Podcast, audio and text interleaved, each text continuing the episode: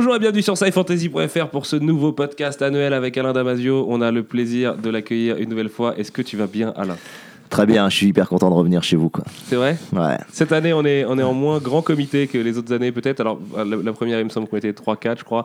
Euh, c'est le plus petit comité qu'on a eu jusqu'à maintenant, puisqu'avec moi, j'ai uniquement David pour m'accompagner, Eh ouais, bonjour. que vous connaissez du coup pour toutes ses critiques littéraires sur Sci Fantasy. Enfin, j'espère en tout cas que vous le connaissez pour ça. Qui a hier euh, a interviewé euh, Paolo, Bacigalupi. merci. euh, Ah, carrément. qui est, qui est le- le- l'invité d'honneur des Utopiales cette année, qui a écrit Waterknife et tout un bouquin dont on vous reparlera de toute façon au moins avec, avec son interview à lui. Mais on n'est pas là pour, parler de littérature aujourd'hui, bien au contraire, puisqu'on va parler un petit peu des hacktivistes, euh, des whistleblowers qu'on appelle chez nous des lanceurs d'alerte, pour euh, déjà coller à l'actu, mais c'est un peu pas fait exprès, on va vous l'avouer, hein, puisqu'aujourd'hui même sort euh, Snowden de Oliver Stone et, le film qui va du coup revenir sur la, folle histoire d'Edward Snowden et, du, du, leak qu'il a engendré auprès de la NSA et de la chasse à l'homme qui s'est engagée après dans le monde entier. Euh, de pourquoi ces gens-là ont- font ce genre de choix et vont se mettre à dos de, quasiment d'une vie entière et euh, particulièrement avec le cas de Snowden pour, euh, pour le, bien-être de leur, de leur société, de leurs confrères et- et même peut-être plus.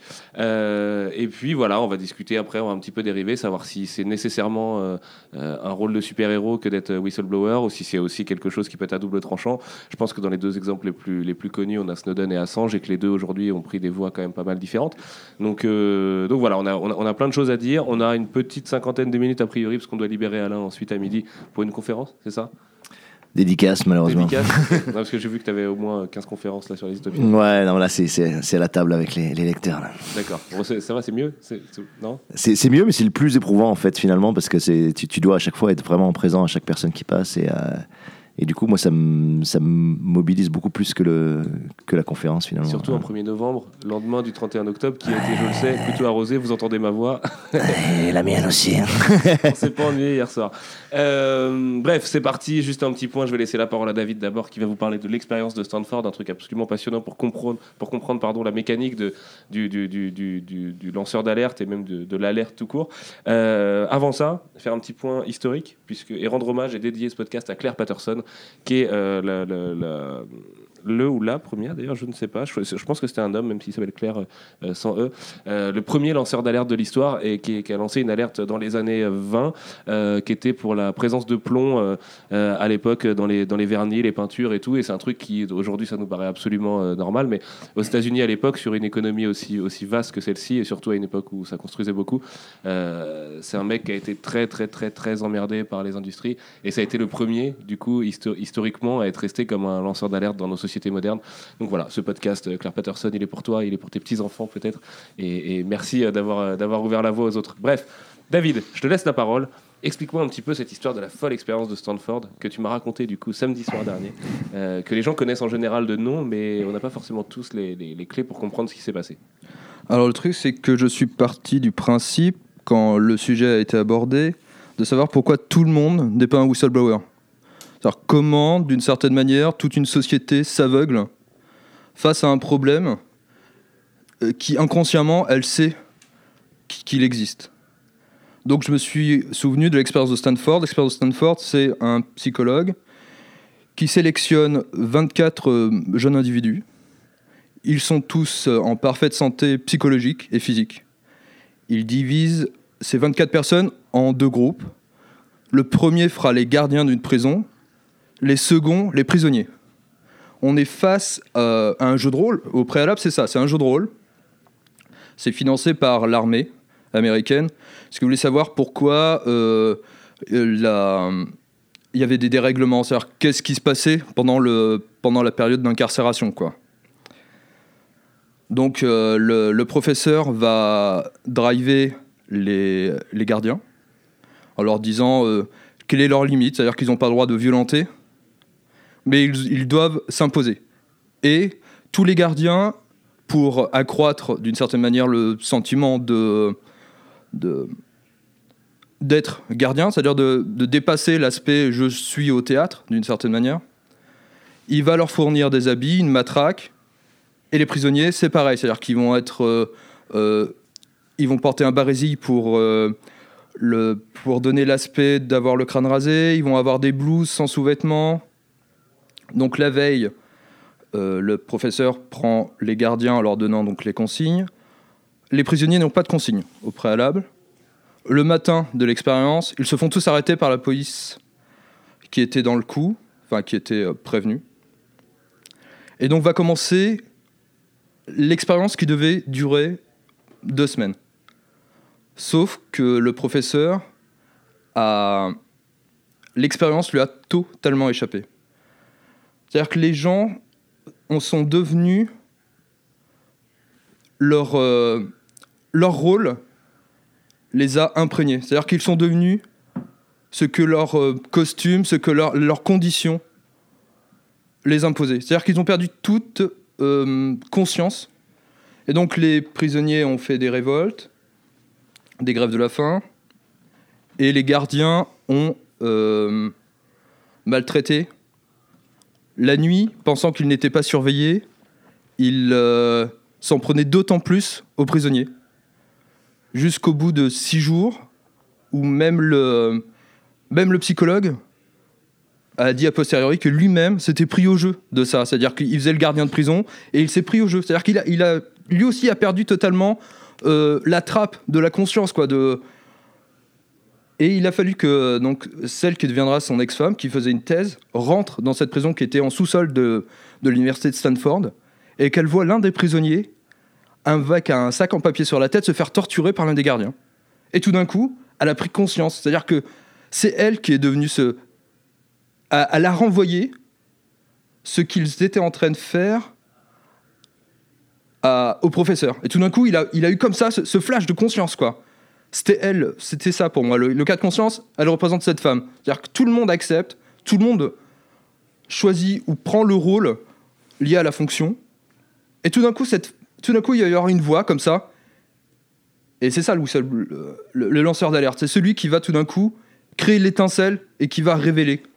Et puis même si c'est une expérience à petite échelle, euh, elle-même a complètement un rôle de whistleblower du coup, en étant en plus l'ex-femme de, du mec. Moi, je trouve qu'il y a une relation forte dans le fait que ce soit son ex-femme, puisque c'est exactement ce qu'on va retrouver dans, euh, dans les histoires de, je sais pas, Antoine Deltour, euh, Snowden particulièrement, promis un avenir brillant et tout, et qui, qui vont vraiment briser leurs liens amoureux avec leur pays pour le bien commun.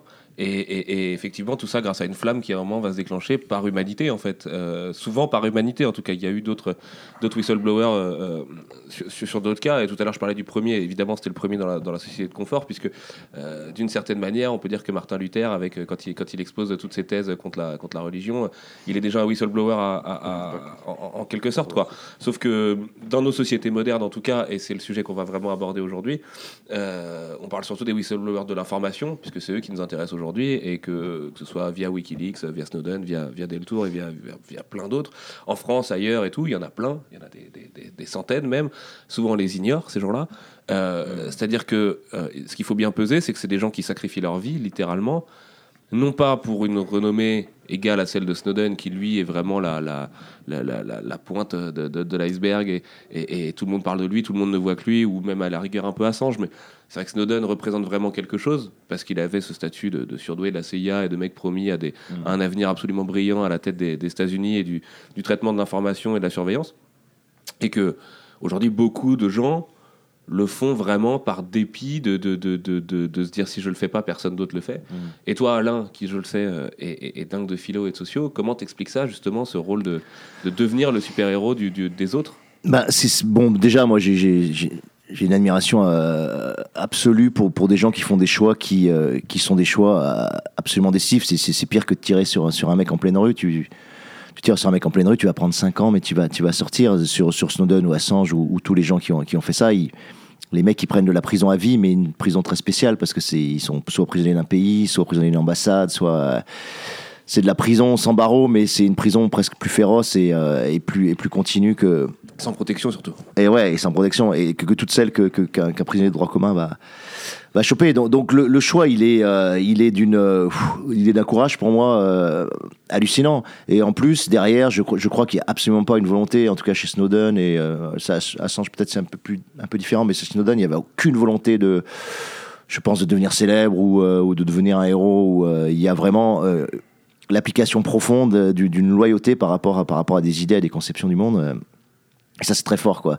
Moi, ce qui, me- ce qui me frappe, c'est de me dire, bon, tu vois, je trouve David pose une super question en, en disant, mais pourquoi il n'y a pas plus de lanceurs d'alerte? Pourquoi le lanceur d'alerte n'est pas euh, la norme, finalement? C'est-à-dire que, que tout le monde, enfin, le nombre de gens qui, dans une société donnée, une entreprise donnée, je veux dire, ou dans une administration donnée, sont confrontés à des phénomènes totalement anormaux, à de la corruption, euh, corruption d'élus, corruption de, de mafieuse, à des, à des abus industriels majeurs, à des, à, des, à des phénomènes complètement dégueulasses envers les employés et qui ne disent rien, tu vois pourquoi le lanceur d'alerte n'est pas...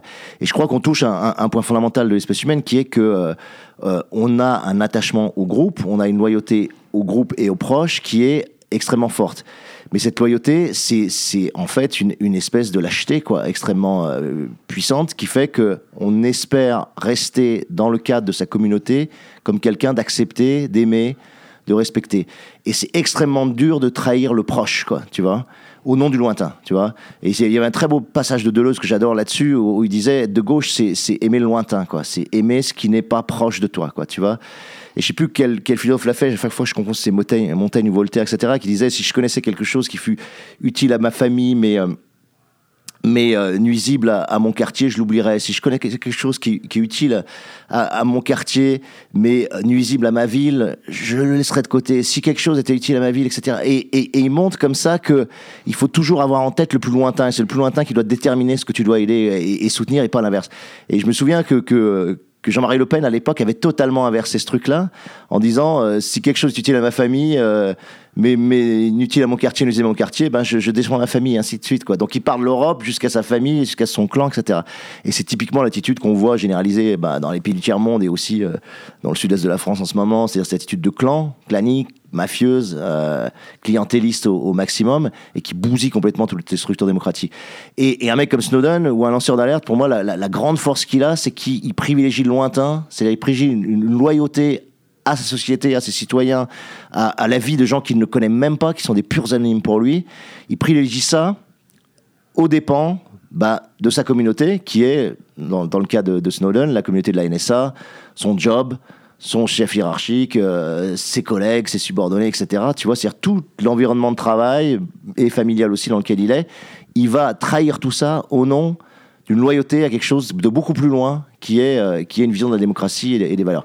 Et ça, c'est très fort et c'est très difficile. Et c'est très anti-intuitif, contre-intuitif. C'est très anti-humain presque de faire ça, quoi. Tu vois. Et, ça, ça me frappe et moi, ça me. Ouais, j'admire beaucoup ça parce que c'est. euh, il faut mentalement avoir une. euh, une densité, quoi, une densité éthique assez colossale pour, pour, pour pouvoir inverser vers le lointain, quoi. Et, et on a le même problème sur les migrants aujourd'hui, quoi. Les migrants, le problème, c'est que les gens n'ont pas d'amour du lointain, quoi, tu vois. Je veux dire, tu, tu, tu vois, je voyais encore les camps de, les camps de Stalingrad, là, qui se, se forment. Les mecs, ils interrogent les riverains, tu vois, ils te disent, les riverains gueulent et machin, tu vois. Mais on en a rien à foutre, c'est pas tes voisins, c'est pas tes riverains, c'est pas ton commerce, etc. en bas de chez toi qui compte, quoi. C'est, c'est, c'est, c'est l'amour et l'accueil que tu vas pouvoir donner sur des gens qui viennent de loin, qui subissent des situations de guerre hallucinantes. C'est- marrant. Et c'est, le même. Tu vois, il y a un lien entre cette. euh, Il y, a- il y a carrément un lien et qui pour moi est hyper occidental en fait. Et à un moment donné, euh, on n'est pas là non plus pour faire un cours de, de géopolitique et de, ni même d'histoire. Mais euh, l'Occident a une vraie mission au regard du reste du monde, tout simplement parce qu'on l'a pillé pour euh, qu'en fait qu'on a pillé euh, l'équivalent de, de, de- de régions qui accueillent aujourd'hui 6 milliards d'êtres humains pour le, pour le 1 milliard qu'on représente. Et qu'au sein de ce milliard occidental, on n'est même pas foutu de nous. De, de- de faire régner un minimum d'égalité ou euh, un minimum de justice et que tout est effectivement géré euh, par la peur. Et que pour, pour revenir à la question de David, pourquoi tout le monde n'est pas un whistleblower? Parce que déjà les gens à partir du moment où ils ont quelque chose à perdre ce fameux combo labrador euh, maison de campagne tu vois et puis et puis prêt, prêt immobilier quoi ils sont en, en fait ils se mettent des chaînes. Ça je, je le sais j'énonce une, une banalité là mais les, les gens ont vraiment peur que, que ces chaînes là les tirent encore plus vers le bas et, et, les boulets qui s'imposent eux-mêmes euh, sont bien suffisants à leur peine finalement et du coup ils se disent que, plus rien n'est de leur ressort sauf qu'à un moment donné il va falloir comprendre qu'en Occident la seule chose qu'on connaît tant qu'on n'a pas trouvé d'autres planètes euh. Euh, Aujourd'hui, ça ne marche pas. Ça ne marche pas, pardon, ça ne marche plus. Euh, la logique des 1% qui possèdent 50% des richesses du monde, elle est réelle, elle est tangible, elle est là. Des gens comme vous, comme moi, là, on est dans un lieu qui parle d'information et d'art, qui est un milieu qui est quand même relativement précaire par rapport à certains milieux qui, eux, ont une utilité vachement plus discutable, en tout cas à l'échelle d'une société, de la transmission et de, de- de ce qu'on peut faire pour grandir les uns les autres. Et que rien que pour ça, à mon avis, les gens n'osent pas lancer d'alerte. Et que, effectivement, euh, euh, à, à un tout petit milieu, la corruption d'élus, Tu vois, c'est con, mais moi, ça m'est arrivé un jour avec Arts d'être invité euh, dans un repas du coin, euh, enfin, un truc un peu officiel, machin, où les jeunes entrepreneurs viennent discuter de, ce qu'ils font. Et où, à la fin du repas, je vois que euh, le, maire du quartier dans, dans lequel on était, qui est un super beau quartier à Nantes et tout, se fait rincer par le, par le, le viticulteur qui l'invite et tout ce soir-là. Et, et que le mec, en fait, paye sa place à grands coups de 4 caisses de, de, de 20 bouteilles, de 20 très bonnes bouteilles et tout, tu vois. Et tout ça, c'est déjà de la corruption et c'est déjà quelque chose qu'on ne devrait pas laisser passer. Le problème étant que le rapport de force et la hiérarchie et la pyramidalité des choses, et même pas que dans le travail, que, que dans le fonctionnement du travail, mais des choses en règle générale, le rapport à l'argent, le rapport euh, euh, au, au- même au mentor, tu vois, si, si on veut aller un peu plus loin, c'est quelque chose qui coince et c'est quelque chose qui fait que les gens n'osent pas n'osent plus, n'ont peut-être jamais osé, et qu'en fait, seule une certaine frange de ceux qui ont moins de choses à perdre ou un rapport éthique au lointain qui est vachement affirmé dès le départ, là vont oser. Ouais, et puis, euh, puis qui partir accepte en cette, cette chose très difficile pour l'être humain, c'est-à-dire de, de, de, de- d'être l'anomale, d'être celui qui sort du, du cercle, quoi, d'être celui qui est le mouton noir, d'être celui qui, euh, euh, qui trahit une communauté qui peut être complètement corrompue mais qui fonctionne ensemble sur un réseau d'amitié, etc., ou, de, ou d'affinité euh, plus ou moins bien, bien comprise au, au niveau de l'intérêt, etc. Et, et ça veut dire que, que, que tu acceptes ce truc qui qui encore une fois, je veux dire, euh, moi j'adore cette phrase, c'est une phrase de Damien XVI, il dit euh, Non, l'homme descend pas du singe, il descend du mouton, quoi, tu vois, il descend plutôt du mouton. Et c'est vrai, c'est-à-dire que, l'instinct grégaire, la viralité, euh, la mimésis, le, fait de, copier l'autre, le fait de vouloir se faire accepter dans un groupe et surtout de pas être mis au banc de ce groupe, ça reste quelque chose d'extrêmement fort. Et je dirais encore plus dans des sociétés individualistes comme les nôtres, où justement il n'y a plus de collectif accueillant. Et du coup, on n'a pas envie de se sortir des rares collectifs qu'on arrive à intégrer, quoi, tu vois là qu'ils soient scolaires, qu'ils soient, qu'ils soient administratifs, qu'ils soient, qu'ils soient entrepreneuriaux, qu'ils soient, tu vois, c'est, et donc, le, lanceur d'alerte, il, sort de ce cercle-là, quoi, tu vois, et donc il se met dans une position où il va être détesté, ou en tout cas, il va être détesté par sa communauté d'adoption, quoi. Mais c'est parce Ça, que c'est quoi, l'humanité, l'humain, quand, quand on est bébé, on n'est pas en mesure, contrairement à n'importe quel animal, de survivre. C'est-à-dire que c'est ce- Mm. c'est ce que beaucoup de scientifiques considèrent que l'empathie est née par le fait que lorsqu'on est bébé, on est totalement dépendant de ses parents. Ouais. Donc, le premier cercle, celui que tu veux pas trahir, c'est celui de ta famille. Et d'une certaine manière, même quand tu n'as plus de famille, celle que tu recherches, c'est ta famille. Et là où euh, Snowden, sa première famille, en vérité, c'était ses idéaux. Et pas du tout la NSA. Et je suis pas sûr qu'il ait, euh, au préalable, quand il a donné l'alerte, eu la conscience de, de son acte, quoi. C'est-à-dire la, répercussion de son acte. Non, je pense pas, parce que je veux dire, c'est euh, tellement énorme, ça, ça a été un impact tellement fou quoi, sur sa propre vie. Mais par contre, il a, il a suivi une ligne, quoi, tu vois, qui était cette ligne de se dire, euh, je, je- par rapport aux citoyens de ce pays dont je fais partie, par rapport à cette communauté-là plus large que celle qui est, qui est proche de moi, je dois leur être fidèle, je dois- leur être loyal et je dois leur dire, quoi, tu vois, il y a une loyauté supérieure qu'il a, qu'il a mis en œuvre et qui. euh, Et Mais pourtant, c'est- pardon. Excuse-moi David, c'est un exemple marrant Snowden pour revenir à, à ce que tu disais, euh, l'abandon de sa propre famille et de son premier cercle pour euh, après devenir un mouton noir. Ce qui est très fort, c'est que Internet est apparu depuis et, et que ça a vachement changé la relation qu'on a aux lanceurs d'alerte et que même si le monde entier encore ne sait pas qui est Edward Snowden ou s'intéresse à, à- pas forcément à ce qu'il a fait, certains en disant bah oui je le savais qu'on était qu'on était observé, qu'on était épié, ainsi de suite. D'autres disant non, mais en même temps j'en ai un peu rien à foutre, ou d'autres n'étant absolument pas au courant. Euh, lui a trouvé aussi une vraie seconde famille sur le net avec les millions de gens qui aujourd'hui peuvent se connecter et qui représentent un vrai espoir pour le futur aussi et pour la génération qu'on représente et, qui va avoir la mission de- d'essayer de changer le monde. euh, à la fois dans l'économie avec euh, la mutation du capitalisme en participatif et à la fois dans l'information avec une information qui va se vouloir plus éthique et, et un peu euh, qui, va devoir se débarrasser des logiques de grands groupes et de conglomérats et ainsi de suite. Et, et Snowden, il arrive sur le net et sur le net, là, il trouve sa famille parce qu'il trouve des, des millions et des millions et des millions de gens qui le soutiennent. Et en plus, mieux, le mec devient.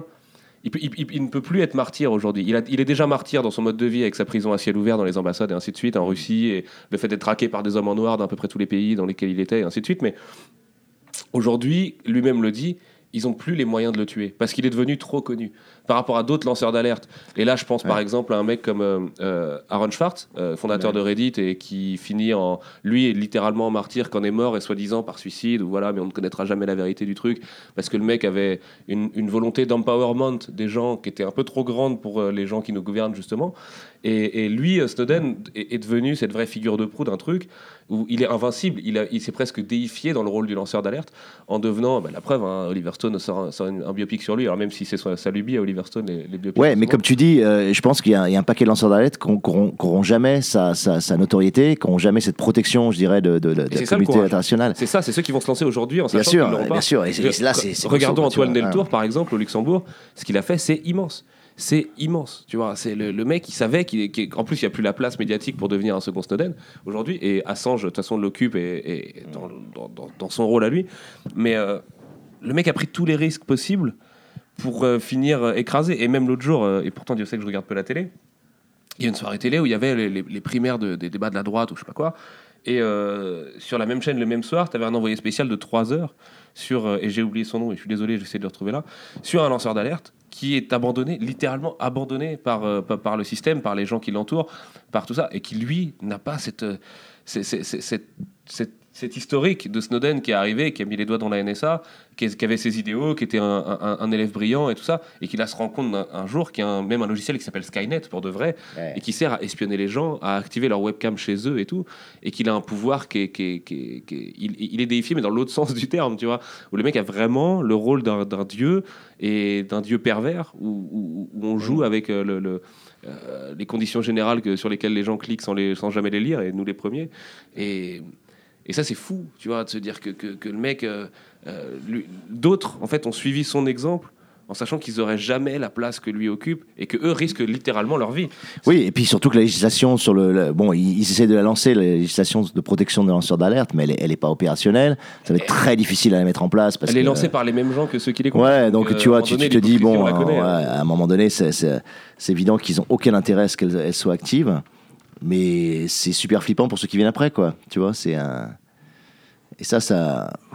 Mais d'un autre côté. Snowden, euh, les révélations ont assez peu changé le mode de vie des gens. C'est-à-dire que j'avais entendu, au moment des révélations, ils avaient une crainte que d'une chose, d'une certaine manière, qui est une espèce de révolution sur Internet. C'est-à-dire que les gens, tout d'un coup, euh, quittent Facebook. euh, euh, et en fin de compte, au jour d'aujourd'hui, il y a encore, j'ai lu ce matin, que le gouvernement prépare une nouvelle loi pour ficher tout le monde. C'est-à-dire à partir de la carte d'identité, à partir du passeport, ils vont créer un grand fichier où tout le monde sera... euh, Mais qui en doute? Ça fait, Hmm. ça fait 70 ans que les auteurs de SF nous préviennent de ça et qu'on est juste exactement là-dedans. Ouais, mais tu vois, sur- c'est d'accord, même, même si tu le sais, mais, mais tu vois, sur- c'est- moi, ce qui me sidère, c'est c'est le faible taux de conversion des gens qui sont sur Facebook ou Google, etc., qui savent que parfaitement, enfin, j'espère en tout cas, il y en a un certain nombre qui savent que, que tous les Gmails sont parfaitement contrôlés, que, toutes tes recherches sont parfaitement tracées, etc., que Facebook revend la totalité des informations que tu, produis euh, dans tes échanges interpersonnels euh, à des entreprises, etc. Et malgré ça, euh, le taux, je dirais, de conversion ou d'abandon euh, de, Facebook ou de Google a, a- a été très faible, quoi, tu vois. Et là, tu peux pas te poser la question de, de- de la servitude volontaire, quoi, tu vois. C'est-à-dire, tu te dis, là, on est effectivement dans la Boétie à 100%, et, euh, et les gens sont conscients et délibérément acceptent cette forme de servitude. Mais comment Qui- on si change tu le vois système qu'il a- si c'est pas de l'intérieur? Tu vois? Ah bah tu vas le changer de l'intérieur, bien sûr. Mais, mais quand tu as des gens qui, de façon massive, si tu veux, continuent à obéir, continuent à suivre, continuent à troquer leur liberté individuelle et leur, et, et leur privauté pour une petite commodité d'application, pour euh, des, des logiciels qui leur permettent de- de- d'accéder à certaines informations en un clic plutôt qu'en trois, et qui, au nom de ça, euh, sont capables de vendre la totalité de ce qui constitue leur, leur, leur identité, leur privauté, leur, euh, leur vie privée, leurs relations, leurs pensées, leurs amours, etc tu te dis waouh tu vois il y a un moment donné où c'est où, où ça, où ça pose quand même cette, Bah, cette je- question là quoi je tu vais vois peut-être de- dur, mais à travers l'histoire, de toute façon, il y a quand même à peu près toujours eu une majorité de gens qui étaient suiveurs malgré eux, qui ne sont même pas posé la question d'être suiveurs ou pas. Et de, ouais bien sûr mais si tu veux tu, tu, tu, pourrais espérer qu'en démocratie avec l'éducation qu'on donne aux gamins avec euh, voilà avec ces, ces républiques dans lesquelles on est censé être être situé et avec Surtout voilà en euh, Occident. on- Ouais, surtout l'Occident, avec normalement une formation à la, à la liberté, à, à la- à l'autonomie, à l'émancipation, etc. Que tu, tu, tu ne reconduirais pas, que les gens ne reconduiraient pas des servitudes qu'ils ont subies euh, de par le passé. Je dire, on- on- ok, on a tranché la tête des rois, on a tranché on s'est débarrassé de la religion en France, etc. À peu près.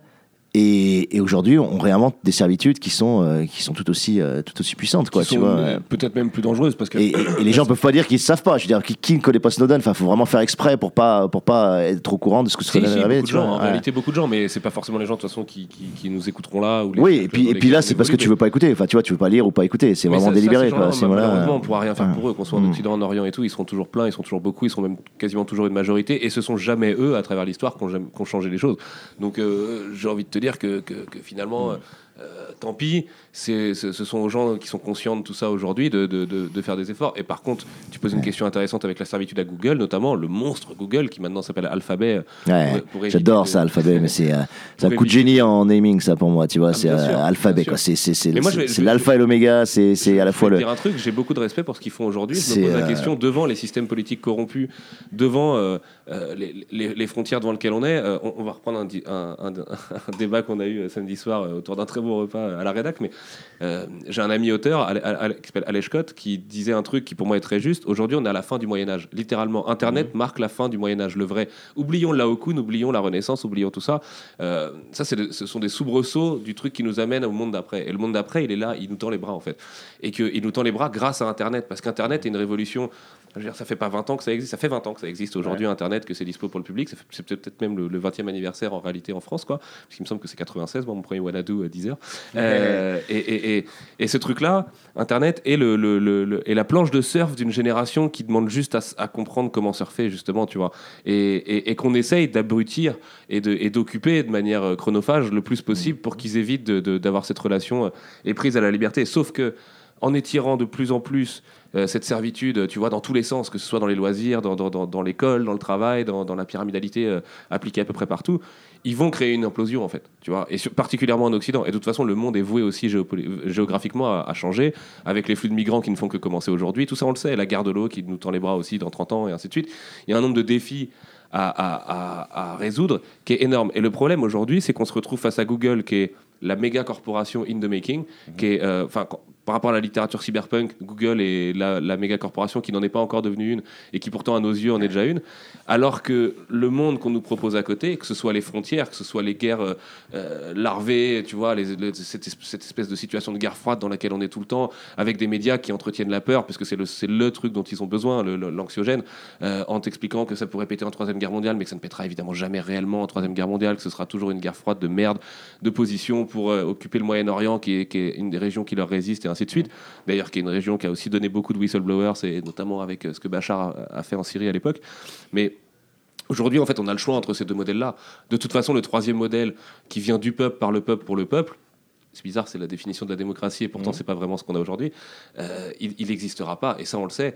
Peut-être que demain, ce sera Google qui réussira à abolir des frontières. Tu vois, demain, dans, dans 60, 70 ans, 75 ans, 100 ans, j'en sais rien, et qui passera par au-dessus. Le problème étant que Google fonctionne sur un système euh, empirique de, de- de- du, du- du libéralisme tel, tel qu'on l'applique, qui inclut notamment euh, l'héritage et ainsi de suite, qui fait que si Eric Schmidt... Oui, là, puis euh, Google, je veux dire, c'est qu'une entreprise. C'est-à-dire, ça, ça concerne quoi Tu vois, ça, ça concerne peut-être 100 000 salariés aujourd'hui, quoi, tu vois. Et, et- et c'est la génération de, une génération colossale de fric et de, et de, et, et Google passe déjà par-dessus les frontières totalement, puisqu'ils arrivent à défiscaliser la totalité de ce qu'ils font. Ils ont, ils, ont- ils ont pas de lieu, ils ont pas de territoire en réalité. mais il y a un que, moment, tu ils vois, arriveront peut-être à passer au-dessus des systèmes politiques aussi. Ouais, mais est-ce que c'est ils ont ils ont même pas intérêt, ils s'en foutent quoi, tu vois. Et eux en plus, ils- ce qu'ils voudraient maximiser, c'est le profit, donc minimiser le nombre d'employés, donc euh, rester le plus compact possible, tu vois. Donc il y a ça peut pas aucune entreprise peut peut atteindre un, un niveau politique intéressant au sens où euh, aucune entreprise ne va mobiliser suffisamment de citoyens dans son dans dans, dans son fonctionnement pour marcher quoi, tu vois. Donc c'est de toute façon une élite, Non, Google est une la élite, tu politique vois. qu'on traverse aussi, il y a un moment où les politiques Ouais. vont devenir vraiment plus grand-chose, tu vois, en termes Non mais ils sont déjà plus grand Non, chose. mais ils sont déjà, ouais, c'est- ils sont, c'est- ils sont déjà. C'est rien, bien. je veux dire, c'est une, foutaise. Aujourd'hui, euh, je veux dire, les, les élus représentent plus rien, quoi. C'est, c'est, ça, c'est, c'est une évidence aujourd'hui. Pour moi, c'est, c'est vraiment clairement ça. Le taux de représentativité d'un élu, il, est nul, quoi. Même un pourtant, président, il est, il est élu par 25% des gens, tu vois. Mais pourtant, le système dans lequel on évolue, tu vois. euh, et d'ailleurs, tiens, bah, c'est marrant que tu parles de chiffres, puisque si on peut en placer une sur les chiffres, les gens là sont effrayés que euh, euh, le Front National se retrouve au deuxième tour l'année prochaine. Hmm. Rappelez-vous, messieurs, dames, qu'il y a 6 millions d'électeurs Front, Nation- 6 millions d'électeurs Front National en France, pas Hmm. plus, pas moins. Le reste, ce sont des pourcentages que les journalistes vont utiliser en fonction de l'élection en question, et que de toute façon, il y a 6 millions d'électeurs Front National en France. Faites les calculs, ils ne seront jamais élus. Tout ça, c'est quelque chose avec lesquels on vous gère, avec lesquels on vous, on vous manipule, parce que de toute façon, il faut dire les choses et que c'est comme ça que ça fonctionne. Et ça va malheureusement, euh, enfin heureusement d'ailleurs, euh, pas plus loin que ça. Le problème étant que la réponse en face, c'est l'inertie totale. Et c'est l'inertie, la corruption, euh, des gens qui sont complètement déconnectés des réalités. Et j'ai même pas besoin de citer les anecdotes du pain au chocolat à 15 centimes, du ticket de métro à, à, à, je sais plus, à 30 centimes de, de Kosciusko Morizet, euh, de, de, de Dassault ou, euh, ou je sais plus qui qui disait euh, les, les assistés ils ont 1500 balles par mois ou ainsi de suite. Mais mec, gros, je travaille 60 heures par semaine, je gagne 1100 euros par mois. Tu vois ce que je veux dire? Donc arrêtez de prendre des gens pour des cons, mais en même temps, qu'est-ce que nous on fait par rapport à ça Tu vois, à part lancer des alertes justement. Non, mais ce qu'on fait et ce qui, ce qui avance et ce qu'il faut pousser, c'est que c'est qu'il y a l'open source, quoi. C'est qu'il y a des gens qui, qui bossent sur des logiciels partagés, quoi, qui bossent sur euh, sur de qui bossent sur sur euh, des, des Fab Labs, qui bossent sur des, systèmes où, le partage est central, quoi, tu vois, et qui proposent un système alternatif à, justement à Google, Facebook, à tous les Gafa, etc.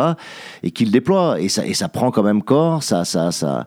Mais ça, c'est voilà, moi je dis toujours, on est on est sur des plaques d'acier, il y a des, simplement des points de rouille, quoi, tu vois. Et les points de rouille, c'est ce que fait le euh, l'open source, l'open data, le, le- tu vois, c'est euh, tout, c'est tout le mouvement du libre, quoi, tu vois, sur Internet. Et c'est, on pourrait en parler, les activistes, quoi, donc ceux qui vont effectivement utiliser leur capacité technologique, leur capacité de codage, etc., et de programmation pour, pour Les hacktivistes du coup. Avec un ouais, H avec un, un grand H devant, Et etc. on parlera de la ZAD juste après. Euh, et, et- et- et ces gens-là, c'est c'est- voilà, c'est c'est eux l'espoir, et c'est nous qui employons ces outils ou les employons pas. Je veux dire, aujourd'hui, tu, prends les navigateurs internet, c'est un truc tout con, tu vois.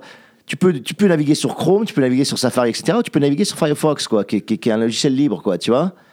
Pourquoi tout le monde n'est pas sur Firefox, quoi, tu vois faut vraiment être con quand même, tu vois. À un moment donné, tu te dis, c'est pas croyable. Tu sais que Google Chrome est complètement fliqué. Tu sais que voilà, tu sais que ces systèmes-là sont, sont des systèmes de surveillance maximisés, quoi, tu Ah, vois. Regarde moi par rapport à mes sites et tout. euh, C'est, euh, con, mais à une époque, j'étais sur Firefox avant et tout, et je suis passé Ouais. sur Chrome à un moment donné, parce que Google a mis suffisamment de moyens pour que Chrome devienne un navigateur euh, incontournable, dans la mesure où, bah, par exemple, tu vois la disparition D'où Flash, incontournable, tu vois, euh, Java. ouais. Mais si, parce que technologiquement, ayant euh, euh, à la fois l'entrée et la sortie des technologies qu'ils vont employer au sein d'un navigateur, et ben les mecs se sont assurés que chez eux ça fonctionne mieux qu'ailleurs, et que du coup les développeurs. Bah, je suis désolé, de- Firefox marche super bien, est réactualisé en permanence. Enfin, tu vois, euh, je veux dire, c'est, c'est, c'est, c'est- moi je l'utilise tout le temps. euh, j'utilise, ça y est, depuis maintenant euh, 4 ou 5 ans en permanence. J'ai aucun problème avec Safari, j'arrête pas d'avoir des problèmes, tu vois.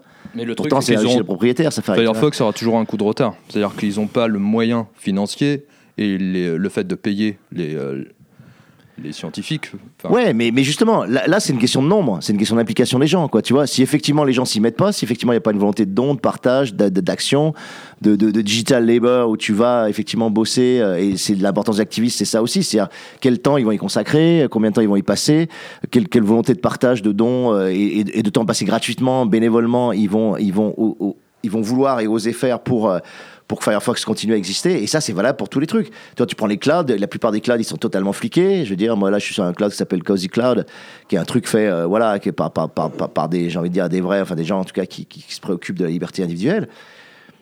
Bon, bah, ces systèmes-là, il faut simplement les pousser, les pousser, les pousser, quoi. Et, et, et Mais faire que ces systèmes, dans les universités, dans les écoles, dans l'éducation nationale, ça soit les systèmes utilisés. Et qu'on apprenne aux gamins. Parce que ça, pour moi, c'est hyper important. Je vois comment moi j'ai été éduqué. Moi, je suis rentré dans l'informatique en 91, tu vois, en école de commerce. On m'a filé un Apple dans les mains, tu vois. On m'a filé un truc, c'était un Apple, un Mac SE, tu vois. Du coup, je suis tout le temps resté sur Apple. Pourquoi? Parce que j'ai appris là-dessus, quoi. Tu vois, et le coût pour moi de changement de système, il était trop important pendant longtemps. Si les gamins, tu leur amènes dès l'éducation nationale, si l'éducation nationale fait son boulot, c'est-à-dire ne met que du logiciel libre, tu vois, que les universités font leur boulot, se font pas racheter par les sponsors, filent Firefox et filent que des applis et des clouds libres, voilà, etc. Ils sont sur le Tu logiciel. libre. changes complètement les pratiques, tu vois, et très rapidement, tu vois.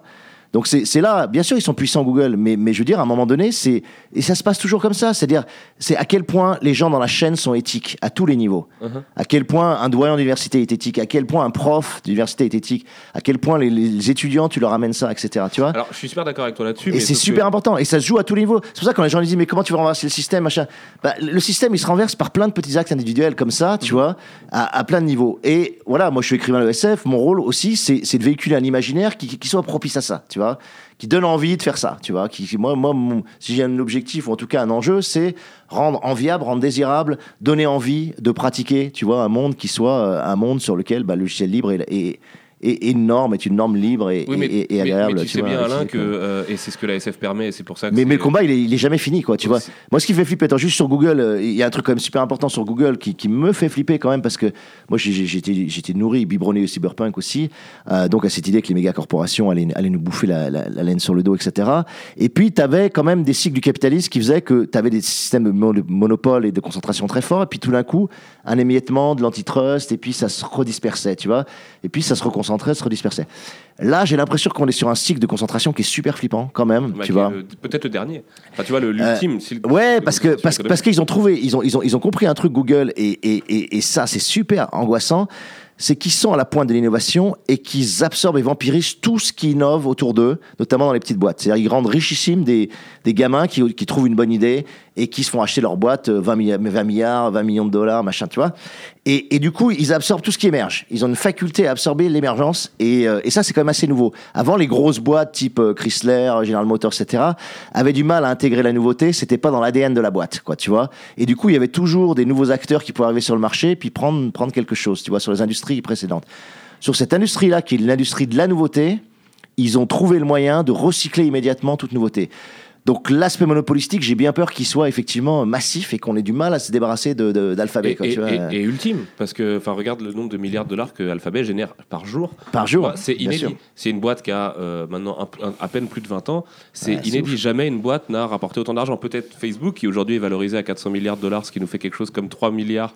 J'avais fait le calcul, je crois que ça fait 3 milliards de dollars par mois d'existence depuis son premier mois. Donc imagine à peu près du coup, à quel point c'est intéressant d'avoir fait Ouais, passer un sûr. mois à la, création de Facebook, c'était Zuckerberg. Mais ce que je veux dire, pour revenir à- à- à- au rapport de, de l'individu à l'open source et Mm. et au logiciel libre et ainsi de suite, c'est que ça va de toute façon plus loin que l'informatique. Et tout à l'heure, je veux te faire parler de la ZAD, puisque Ouais. tu y étais hier, et qu'autant on peut parler activiste, euh, hacktiviste, autant on peut parler activiste aussi, et de ces gens Bien qui sûr, vont s'organiser ouais. physiquement dans des communautés pour empêcher des destructions euh, euh, de- écologiques massives, en fait, puisque c'est de ça dont on parle avec l'aéroport de Notre-Dame-des-Landes, Mm. et que les gens de la ZAD sont pas là pour fumer des joints et se faire des dreadlocks, euh, contrairement à ce que pensent les gens biberonnés à l'info à l'info de masse. Emmanuel Valls. Est- Valls, exactement. Ils sont aussi là pour partager une, une- une vision de la vie qui est libre et, et- et qui est et qui est justement euh, non destructrice et régénératrice et ainsi de suite. Mais tout ça, le rapport au logiciel libre à l'open source, tu vas le retrouver dans tout, dans, dans les fringues que tu vas acheter, dans la bouffe que tu vas Bien acheter. sûr, dans les meubles que tu dans, que, dans que la t'as chez façon toi. que tu vas choisir les- de te déplacer, dans les meubles que tu as chez toi. Dans, euh, nous, dans le boulot, par exemple, euh, pour les gens qui nous écoutent, c'est aussi simple que est-ce que tu as envie de soutenir Marvel, DC ou Image? Hmm. je suis désolé, mais le- les cercles de pouvoir derrière ne sont absolument pas les mêmes. Tu, tu, tu défends pas la même vision de l'entreprise quand tu achètes un bouquin Image Comics et quand tu achètes un bouquin Marvel, c'est comme ça, ou d'ici encore plus peut-être. Et, Ouais. et- et c'est des questions qu'on doit se poser à absolument tous les étages. Moi, c'est mon père qui m'a marqué gamin en me disant tout est politique. Si tu achètes ta baguette chez Carrefour à 30 centimes, sache que tu fais le mal. Si tu l'achètes chez un boulanger en qui, en qui tu as confiance, sache que tu fais plutôt le bien. Et que oui, c'est une forme de vérité, que euh, l'artisan a, plus de mérite de vivre et de faire vivre son artisanat, et dans, lequel il y a art quand même, il faut le rappeler aussi, que le mec qui va produire de la baguette euh, euh, sur, des tables qui vont t'en sortir 1000 à la minute pour pouvoir te les vendre à 30 centimes derrière. Ça, c'est un truc qu'il faut pas perdre. À la fois, il m'avait dit aussi, tu sais, moi j'ai grandi à la DAS et à l'époque, on mangeait pas. Tu vois, à Pantin, dans, les années, dans les années 50, il mangeait pas. Et il s'est retrouvé à la DAS pour ces raisons-là. Et que l'arrivée aussi des grandes surfaces, comme il me le défend lui-même, et je peux l'entendre complètement, c'est un truc qui a permis à tout le monde de manger.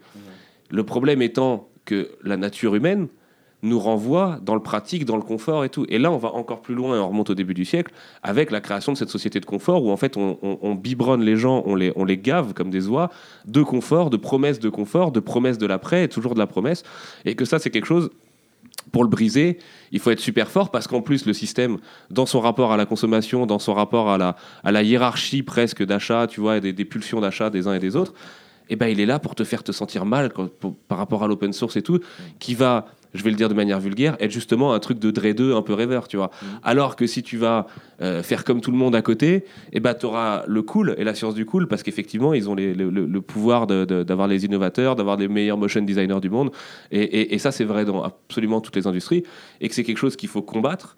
euh, à la force de, du, du- du- déjà du poignet et en même temps du cerveau, de se dire mais oui, mais attends, ce que ce cool n'a pas autant de valeur euh, d'idées et de, création et d'ambition éthique que l'autre truc qu'on me propose à côté, qui est open source, qui a l'air un peu plus raclo, qui va peut-être avoir des petits bugs en plus et tout, mais qui me fait faire le bien au quotidien.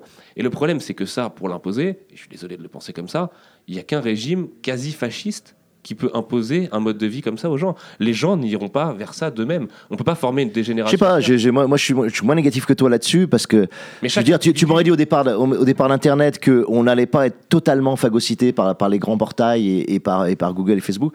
Je, je- j'aurais j'aurais eu du mal à le croire. Tu m'aurais dit, euh, on va créer une encyclopédie libre, euh, universelle, euh, où, où- où les gens de partout vont contribuer et qui va couvrir quasiment tout le champ du savoir et qui s'appelle maintenant Wikipédia.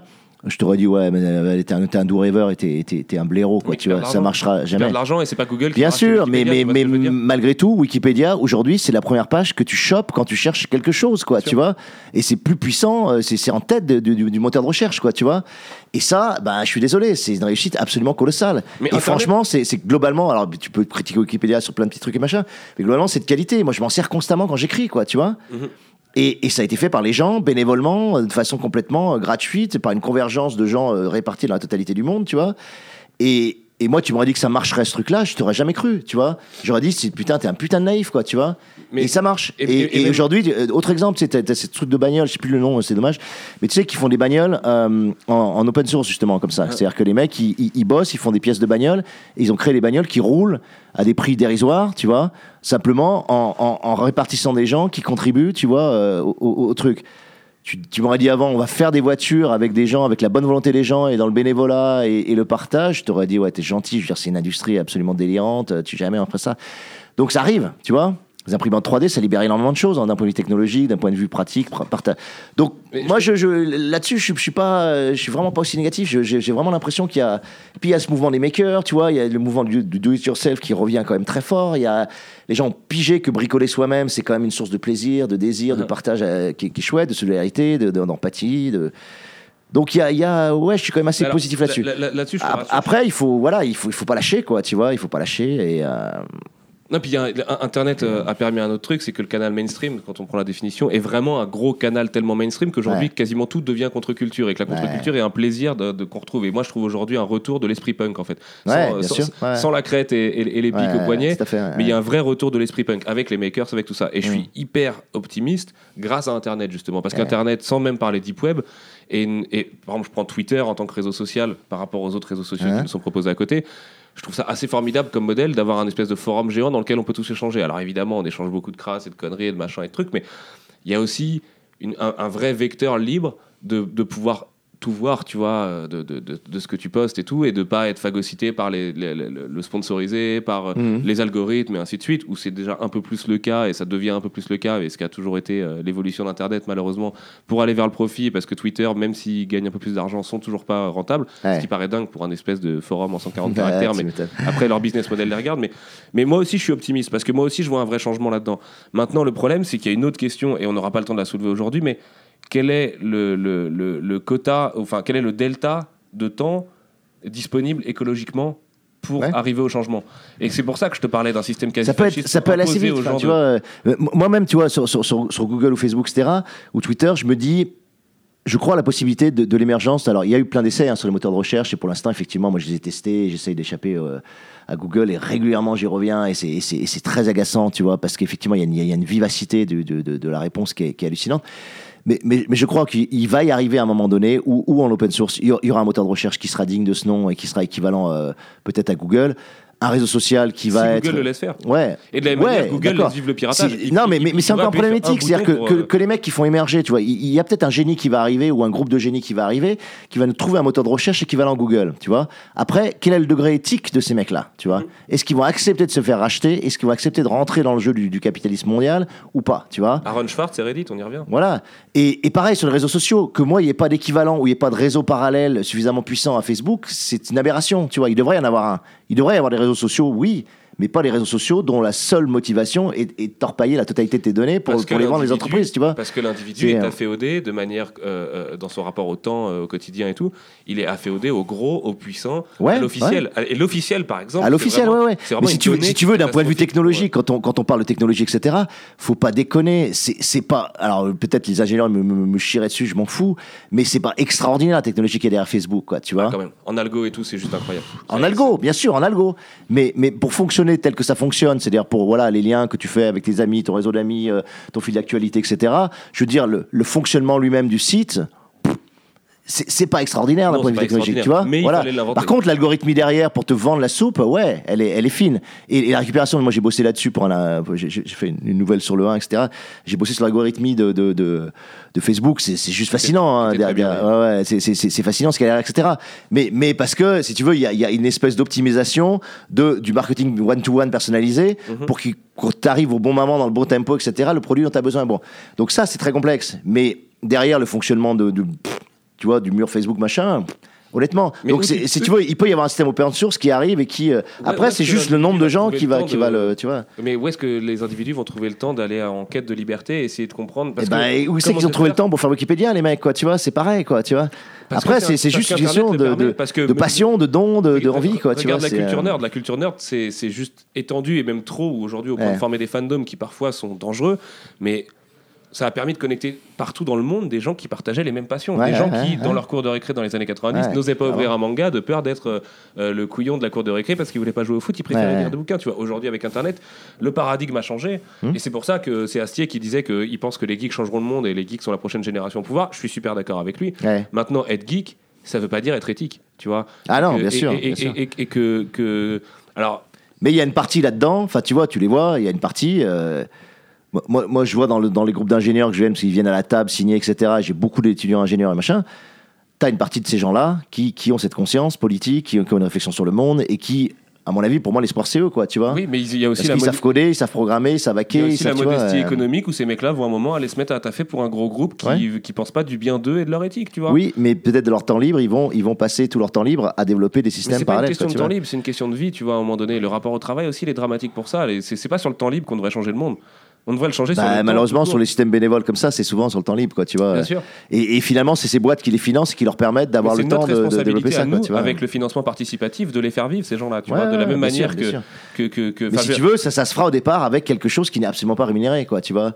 La rémunération, elle est symbolique, elle est. Ah bah, je peux t'en parler, oui, hein, c'est à peu près le modèle. qu'on- Voilà, c'est le modèle que vous développez, euh, tu vois, et, c'est, euh, et ça existe. La preuve, c'est que vous existez depuis un bout de temps et que vous avez, euh, vous avez porté un truc extraordinaire, quoi, tu vois. Donc, Oui, mais la après, c'est la passion. aussi, donc, mais, mais- mais tu vois, le, le problème, c'est qu'on est tellement pollué par le capitalisme que- qu'on qu'on a l'impression que les gens peuvent pas faire des choses si c'est pas payé ou rémunéré, quoi, Mhm. tu vois.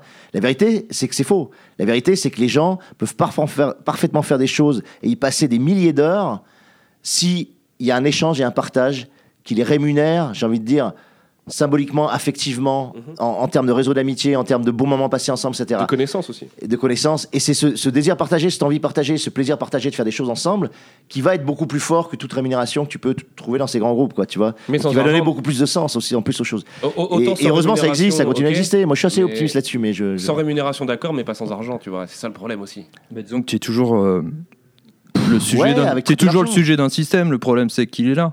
C'est-à-dire que euh, tu peux vivre, euh, tu peux travailler euh, pour euh, euh, travailler pour rien, mais euh, le problème c'est qu'à un moment donné le système va te rattraper quoi. C'est-à-dire que bah, faut bien manger quoi. Faut bien manger. C'est aussi Mais- prosaïque que ça. Mais tu vois, même sur tu parles du financement, je veux dire, comme les grandes belles nouvelles qu'il y a eu ces dernières années aussi, c'est quand même le crowdfunding, tu vois, qui a été aussi pollué, récupéré, recyclé, tout ce que tu veux. Mais malgré tout, l'accès au financement qui avant était une galère absolue, je veux dire, je peux, je peux te le dire, moi, quand je suis sorti de, de l'école de commerce, la première chose que j'ai fait, c'était de l'aide à la création d'entreprise. J'étais dans une association d'aide à la création d'entreprise. Donc, je peux te dire que j'ai suivi euh, les systèmes de financement pour les jeunes créateurs. Et ça a toujours été une catastrophe en France. Je veux dire, les banques françaises, c'est le pire que tu puisses imaginer euh, au niveau de, de, de l'absolu manque de prise de et de l'absolu manque de soutien euh, à la création d'entreprise. Bon. Aujourd'hui, putain, on a quand même, même si c'est toujours difficile, il faut faire un bon crowdfunding, etc., on a quand même la possibilité d'avoir un accès direct aux gens, un accès à un financement qui ne passe plus par les banques, qui ne passe plus par ces putains aussi d'institutions, parce que vas-y, quand tu es dans le domaine culturel, va chercher de l'argent auprès euh, de la DRAC, auprès, euh, tu vois, de, du ministère de la Culture, etc. C'est très compliqué. Aujourd'hui, tu as quand même cet accès direct, tu vois. Donc il y a eu plein de choses qui T'as se sont réouvertes et qui, et qui font que, bon, tu te dis, euh, voilà, et si tu as un système, je veux dire, si aujourd'hui tu fais un réseau social qui tient debout, tu fais un bon Kickstarter, tu, tu vas quand même réussir à choper de l'argent et à essayer de pouvoir développer, indépendamment des banques et du Oui, mais la, système. la le- puissance de choses, quoi. l'officiel chez l'individu fera que ce truc-là ne décollera pas, à part dans les esprits libres qui justement sont en quête d'un truc différent. Et Non, mais t'as envie de faire l'avocat des diables aujourd'hui, c'est bien, mais. Non, je pense- Non, non, Non, non, mais, mais je veux dire, mais moi, je, t'entends, mais, mais, mais sauf qu'il y a des contre-exemples qui ont marché, quoi, tu vois. mais je Et pense qu'on peut revenir et- euh, et- au whistleblowing aussi. hein. qui, qui, qui a fonctionné, tu vois. Donc si Wikipédia existe, ça veut dire que c'est possible, tu vois, tout Wikipédia simplement. porté à bout de bras et perd aussi beaucoup d'argent. Ouais, et puis, moi, chaque fois que je ils- Wikipédia, ils me demandent de l'argent, et j'arrête pas de leur enfiler de l'argent. Bon, ok, mais, mais, mais je leur donne de l'argent comme beaucoup d'autres parce que euh, j'y crois, parce que j'ai vu que ça marchait. Parce toi, que, oui, parce que tu toi, tu as ces bases-là. Et que le problème, c'est que les gens qui ne l'ont pas et à qui on aimerait faire accéder à ces bases de réflexion-là, ils vont plus être enclins à mettre 5 balles pour un Starbucks que 3 euros pour des tomates bio ou 5 balles pour un projet de crowdfunding qui pourrait changer leur vie derrière. Et ça, c'est une putain de réalité. Et pourquoi ils vont chez Starbucks? Parce que le café officiel, c'est Starbucks, tu vois. Et c'est ça le monde dans lequel on vit. Et il, ça, il le paye deux fois plus cher que, que bien le sûr, il café le, il le paye trois fois son prix, il y a que de la merde à l'intérieur, tu vois. Ouais, je veux dire, euh, ca- caloriquement, c'est une catastrophe. euh, Il y, a, il y a- il y a- il y a- il y a des trucs horribles. Enfin, tu- je veux dire, et on, on le sait. Et si Mm. tu fais des recherches, on le sait. Et il y a aussi le problème, c'est que les gens, l'officiel, les, les, les, les, les, les prévaut de faire la recherche. Tu vois, vraiment quoi. Tant que c'est officiel, j'ai pas besoin d'enquêter sur ce qu'il y a derrière. Tu vois, Ouais. c'est une catastrophe. C'est exactement ce que Kadik nous disait, c'est exactement ce que William Gibson disait à son époque et tout. Et ça, on y est arrivé et on en est encore à peine conscient, tu vois. Et que l'officiel, c'est quoi aujourd'hui? Ouais. C'est un beau logo, une bonne communication et beaucoup d'argent, tu vois. Mais d'où l'existence des lanceurs d'alerte. C'est à ça qu'ils servent. Ouais. Ils sont là pour indiquer l'autre marche à suivre, quoi. Ils sont là, c'est ça. C'est-à-dire qu'ils ils ont une prescription d'éducateur. sacrifier. Oui, mais c'est pas normal de devoir se sacrifier pour mettre des trucs aussi basiques. dans- pour moi, c'est les gens qui te disent arrêtez d'imiter et arrêtez de suivre grégairement ce qu'on Mhm. vous dit de faire. Quoi, tu vois, c'est c'est le point stop pour moi de la gré- grégalité. Et, et, et, et ce qui est dingue, c'est dans une société aussi soi-disant libre, démocratique, euh, euh, individualisée, personnalisée, etc. En fait, et ça, ça a été bon analysé par plein de philosophes, mais plus tu as une société moléculaire, dispersée, atomisée, etc., plus le grégarisme, paradoxalement, est fort. Parce que les gens sont tellement isolés, tellement qu'ils vont s'aimanter d'eux-mêmes, ils vont se magnétiser d'eux-mêmes sur, une- sur des normes. Parce qu'ils se sentent trop seuls et trop isolés, quoi, tu vois. Et finalement, les communautés protègent au sens où elles te permettent d'assumer une différence, quoi, tu vois. Euh, C'est pour ça qu'on pourrait parler de la ZAD par rapport à ça, mais... euh, Mais on peut Mais- parler de la ZAD. mais, mais, mais tu vois, ce qui, ce qui, moi me frappe dans, dans ce que vous dites, c'est super important, c'est que la mimésis, vraiment ce, ce, ce- ce caractère extrêmement humain de, de, de, de copier, d'imiter, de faire comme les autres, d'aller vers les sites officiels, le Facebook officiel, le machin, tu vois. Maintenant, t'es jeune, tu vas sur Snapchat, avant c'était Facebook, machin. Et puis voilà, tu vois, tu c'est-à-dire que tu. tu T'es adolescent, et moi j'étais comme ça, adolescent, c'était pareil. Je, je voulais pas me distinguer, j'avais besoin d'être validé par le groupe, j'avais besoin d'être soutenu par le groupe, j'avais- j'allais pas faire la chose qui était anomale, euh, tu vois. c'est- C'est c'est des héros. Quand t'es adolescent, tu tu t'essayes de copier les autres pour être accepté, quoi, tu vois. Sauf qu'on est une société adolescente qui continue à faire ça euh, plus tard, quoi, tu vois. Et, et qui continue à faire du Google alors que derrière, t'as du Google Chrome, alors que t'as as Firefox ou de, tu vois. C'est à un moment donné. euh, Mais, et en- et cette lutte contre la grégarité, elle est, elle est loin d'être, euh, euh, je sais pas. un- Il y, a, il y a la culture populaire menée, qui quoi, essaye de nous donner ces informations depuis maintenant euh, presque 100 ans, tu vois. Ouais. Et, et ça, c'est la. Enfin, en, en tout cas, moi, c'est ce que je porte. Et s'il y a un message dans la vie, c'est sûrement celui-là. La culture populaire permet à des gens qui viennent de nulle part et qui Mm. grandissent à Saint-Marc-du-Désert de prendre conscience de tous ces thèmes-là et de tous ces fonctionnements-là et de tout le cynisme qu'il y a derrière le pouvoir et la concentration de pouvoir et la Mm. concentration économique de pouvoir qui, va, qui aujourd'hui crée des méga corporations et tout. Et, et ça, c'est ultra précieux, c'est de l'art, vraiment. De toute façon, on en revient, même si pour beaucoup de gens, c'est juste de l'artisanat et, et de l'exploitation, et que pour eux, l'art, c'est quelque chose qui est réservé aux galeries et aux grands artistes qui vont prendre leur temps et tout. non, la culture pop peut mettre ça dans la tête des Bien gens. sûr, bien sûr. ouais. Et, et- et d'ailleurs, les gens l'écoutent vachement plus quand tu le fais à travers l'art que quand tu le dis de manière euh, euh, dissible, comme là on est en train de le faire, où ils vont penser qu'on est rabat-joie. Tu vois, ils vont se dire Ouais. ouais. mais vous êtes négatif, vous êtes machin et tout, il faut pas vivre comme ça. Si je te le dis à travers un bouquin, tu vas Tu- pas trouver vas ça négatif, sûr, tu vas trouver ça brillant d'avoir une analyse et un truc d'identification aussi fort à ce qu'on vit aujourd'hui. Et le problème, c'est que la, la culture pop fonctionne au quotient de spectacularité, comme beaucoup de choses d'ailleurs aujourd'hui, qui est de faire des personnages qui vont être plus impressionnants, plus identifiables, plus héroïques, et ainsi de suite, et que, et que les événements vont se dérouler de manière plus accélérée, tu vois, de, de, de- voilà, le quotient de spectacularité tout simplement, alors que la vraie vie ne l'est pas spectaculaire.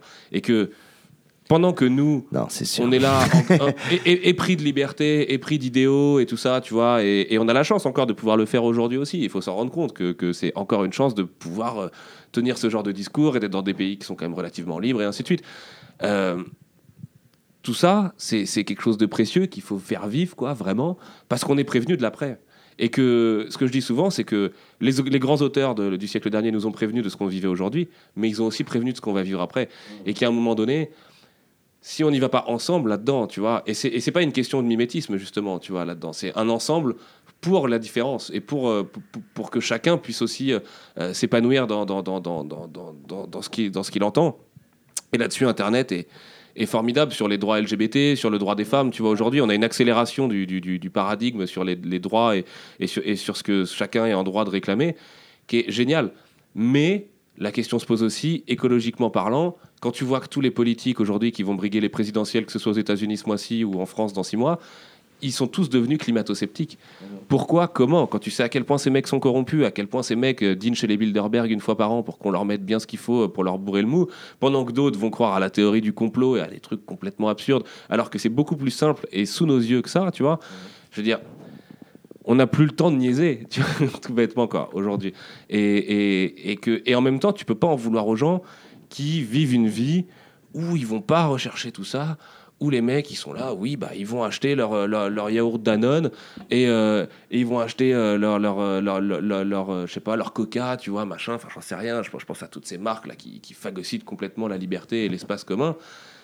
Tu peux pas non plus leur en vouloir, tout le monde ne peut pas avoir accès à ça et tu vois, et être. euh, et, et, et, et être en désir, en tout cas, d'essayer de changer les choses un peu, même à son tout petit niveau modeste, euh, comme nous, ce qu'on essaye de faire avec Arts, en, en restant en publication gratuite et tout, jusqu'à en crever. Mais et tu, tu, le problème étant que le- il y, a- il y a un vrai, euh, une vraie urgence écologique qui s'oppose au fait que, et c'est là où je suis optimiste, il n'y a jamais eu autant de liberté, il n'y a jamais eu aussi peu de conflits armés, il n'y a jamais eu autant de gens cultivés, et que tous les gens de- qui, qui ont, qui ont vraiment euh, défini les, les- les- les chemins euh, sur lesquels on marche aujourd'hui, ça devait être vachement plus dur pour eux plus tu remontes dans le temps, tu vois. Ils devaient être encore plus marginaux Bien sûr, on, a, on a une marge qui est quand même relativement euh, forte, quoi, tu vois. Pour s'exprimer, carrément, ouais. Et que c'est à nous de le faire le monde de demain tu vois. À un moment donné c'est à nous de le faire et qu'il faut arrêter euh, on, est tous des insecure weirdos on est tous des, des, mecs qui manquons de confiance en nous et machin et tout tu vois et, qui prenons trop le temps de réfléchir aussi aux actions pendant que le cynisme à côté euh, économique tu vois et pyramidal on peut le voir comme un entonnoir dans lequel on glisse tout doucement tout doucement tout doucement tu vois et qu'arrangent les mêmes mecs. Et avec l'entonnoir c'est une pyramide inversée. Donc de toute façon c'est la, la, la, même putain de logique. Et qu'il y a un moment donné où malgré le manque de confiance en nous, il faut peut-être qu'on fasse confiance dans les belles idées et les idéaux qu'on partage tous, tu vois, là-dedans, quoi. Et Bah, Soyons des lanceurs d'alerte dans nos propres vies, quoi. Bien Simplement. bien sûr, et on en revient à ce que tu disais au début. Pour moi, dans certains milieux comme ici aux Utopiales et tout, on est tous des lanceurs d'alerte. Faire vivre l'art, c'est lancer une alerte, tu vois, tout bêtement, quoi. Tant que le, tant, tant que le monde saura pas répondre à- aux idéaux qu'on peut encore trouver dans l'art et qu'on peut encore appeler comme des idéaux, eh ben, c'est qu'on a des alertes à lancer et qu'il y a des choses à changer. Et qu'il y a un vrai rôle à jouer là dans les, dans les 20-30 ans à venir. Les guerres de l'eau, aujourd'hui on en rigole encore, mais on n'en rigolera pas dans 30 balais, putain, tu vois. Donc, et, on est encore avant, on est encore au moment où on peut essayer d'optimiser les systèmes. Quand tu sais que la première cause de problèmes écologiques au monde, c'est la consommation de viande rouge, et que personne n'ose le dire, que la monoculture, et que, et, et- et que cette façon d'occuper le terrain de l'agriculture et de la viande, c'est le premier putain de problème écologique au monde, tu vois. Pourquoi il n'y a pas quelqu'un aujourd'hui qui va à l'ONU ou j'en sais rien dire les mecs, il faut qu'on se calme, un peu comme la politique de l'enfant unique en Chine, tu vois. Il y a un livre de Safran Foer qui euh, parle de ça. Mais ouais, mais, mais parce que mais il y aura toujours des livres qui parlent des bonnes causes. Et c'est aussi le problème, c'est que, les gens ont de moins en moins le temps de lire et tout. Et, et comment on le partage sans être des mecs rabat-joie, sans être des fascistes euh, potentiels euh, à vouloir dire aux gens arrêtez d'acheter du coca, arrêtez de faire ça, arrêtez. Parce qu'en fait, si tu veux changer, il y a, y a 20, 20, 20 arrêts et un, un peu de trucs à faire en plus, tu vois. Donc pour les gens, c'est forcément lourd à porter, lourd à assumer quand tu mènes chacun une vie d'individu modeste au milieu de 7 milliards d'autres individus, quoi. Donc euh, oui, on, on- on dépasse ça là. Juste, excuse-moi, je me suis enflammé. Est-ce que tu peux me parler un petit peu de, de ton voyage à la ZAD du coup dimanche dernier? Parce que tu as été invité à la ZAD pour aller faire une lecture là-bas, c'est ça? Ouais, en fait, j'étais invité par la, la bibliothèque du, du Talus, quoi, qui est un, qui est un lieu, euh, qui est un lieu de justement où, où- où les zadistes peuvent se, se retrouver, lire et, euh, et emprunter des bouquins. Et, Et qu'on euh, qu'on explique aux gens qui nous écoutent, qui ne savent pas ce qu'est la ZAD, parce que tout Ouais. le monde n'est pas dans l'ouest de la France. Euh, c'est un endroit où des gens sont venus de toute la France justement pour empêcher la construction de l'aéroport de Notre-Dame-des-Landes, euh, qui est un aéroport qui devrait devenir la- le premier aéroport de Nantes, qui est en projet depuis 20 ans, euh, qui ferait fermer l'autre aéroport qui est vachement plus proche de Nantes d'ailleurs et qui d'un point de vue pratique est vachement mieux que celui qu'on Ouais, fantasme à. Notre-Dame-des-Landes, et qui est une putain de catastrophe écologique née d'un accord entre Vinci, un de ces grands groupes façon Dassault, groupe et compagnie. qui, Premier groupe de euh, BTP, BTP mondial, hein, on sait, on ne sait Voilà. pas, on sait pas assez. hein, c'est le premier mondial, euh, Vinci. hein, Ah bah de toute façon, euh, ouais. tu prends Dassault premier en armes, Vinci euh, premier en BTP, Ouais. JC Deco premier en affichage. Et on vient nous dire que la France est en crise. Non, mais quand tu regardes, on, on est- leader sur certaines industries, euh, c'est euh, même en assurance, etc. Enfin bref. Ouais, bah écoute, donc j'étais j'étais là-bas, j'avais j'avais ça fait longtemps que je voulais je voulais y aller. On, a- j'ai saisi la chance qu'on qu'on m'invite et du coup, euh, bah, j'ai eu la chance de, de, de- passer une, petite demi-journée et je vais y retourner plus longtemps parce que ça m'a ça m'a énormément plu. première sensation, j'ai trouvé ça très beau en fait. C'est marrant. Je, Alors, on a une journée magnifique, si tu veux. Il y avait. Mais très très beau d'un point de vue écologique, très beau, euh, très beau sur les constructions. Il y avait, euh, moi j'adore le, le- la- l'architecture, quoi. C'est l'architecture qui est, qui est, qui est auto-créée, auto-construite, euh, à partir de matières recyclées. Là, là, euh, il y a des choses magnifiques, euh, entièrement fait en palette, entièrement fait avec des bouts de tôle, des, des maisons en terre, des choses, terre paille, des, donc des, vraiment de la construction à zéro euro, quoi, et qui a une entièrement organique, tu vois, j'appelle ça vraiment, c'est vraiment immanent, ça sort de terre, ça sort de, ça sort de là-bas. Et, euh, rien que ça, moi, ça m'a donné une émotion euh, assez grande. C'est des choses que j'essaye de développer dans mes livres. euh, et j'ai beaucoup aimé ça. J'ai beaucoup aimé le côté aussi absolument non centralisé de, la zone. C'est-à-dire, c'est absolument pas une communauté type village retranché comme on essaie de nous le vendre. C'est ouvert, c'est pour eux à l'extérieur. Il y a beaucoup de passages, beaucoup de gens qui s'installent, qui repartent. Il y a des gens qui sont là depuis 5 ans, il y a des gens qui sont là depuis deux semaines et qui vont, euh, qui vont s'inspirer, repartir, vivre des choses. Et, euh, et on a été accueillis de façon magnifique. Euh, C'était très, très fluide, très ouvert. Donc j'ai passé un super moment, ouais, et ça m'a, et ça m'a beaucoup nourri aussi, quoi.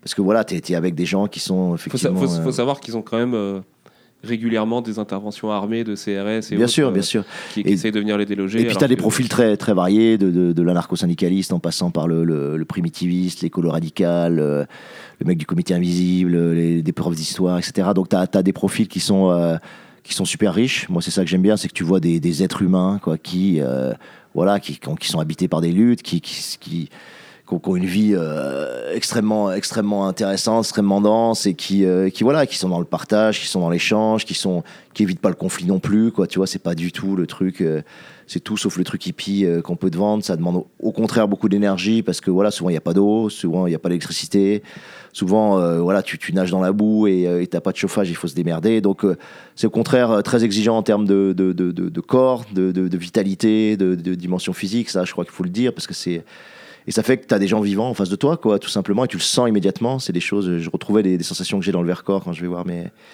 mes potes, quoi. Donc, euh, ouais, très beau, très, très, très riche. Ça donne beaucoup de, beaucoup d'énergie. Moi, ça m'a donné beaucoup de pêche.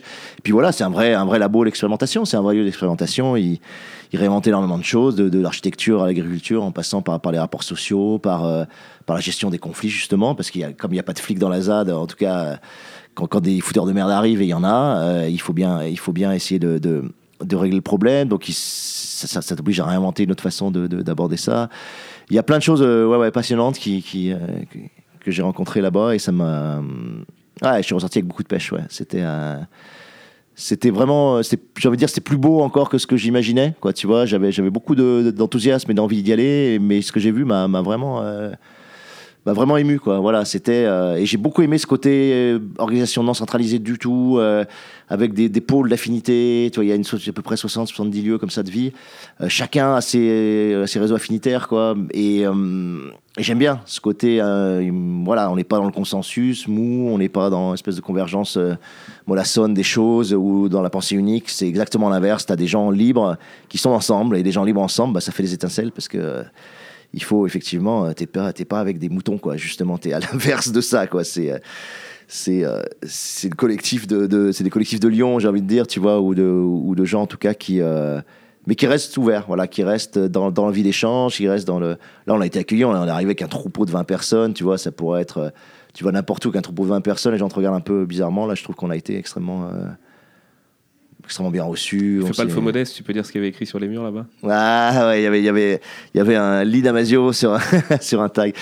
Euh, ça m'a, ça m'a, ouais, ça m'a fait vraiment plaisir parce que voilà, les livres que je fais. Pour moi, j'espère que c'est des manuels de combat, en tout cas, à la zone du dehors, et que ça, et que ça aide, et que ça donne envie, et que ça, et que ça sert. Voilà, tout simplement. Que c'est, Je pense parler au nom de tous nos lecteurs qui t'ont lu, je pense que c'est le cas. Donc c'est, chouette de voir que voilà, bah, dans la ZAD, il y en a qui s'en servent aussi, et donc. euh, que c'est pas uniquement un délire euh, solitaire que j'ai que j'ai posé sur le papier, mais que ça, ça fait sens pour euh, pour eux aussi. euh, donc j'étais ouais ouais j'étais Tu c'était pas facile rappelle-nous voilà, la condition ouais. d'artiste, délire solitaire, alors que tu sais très bien.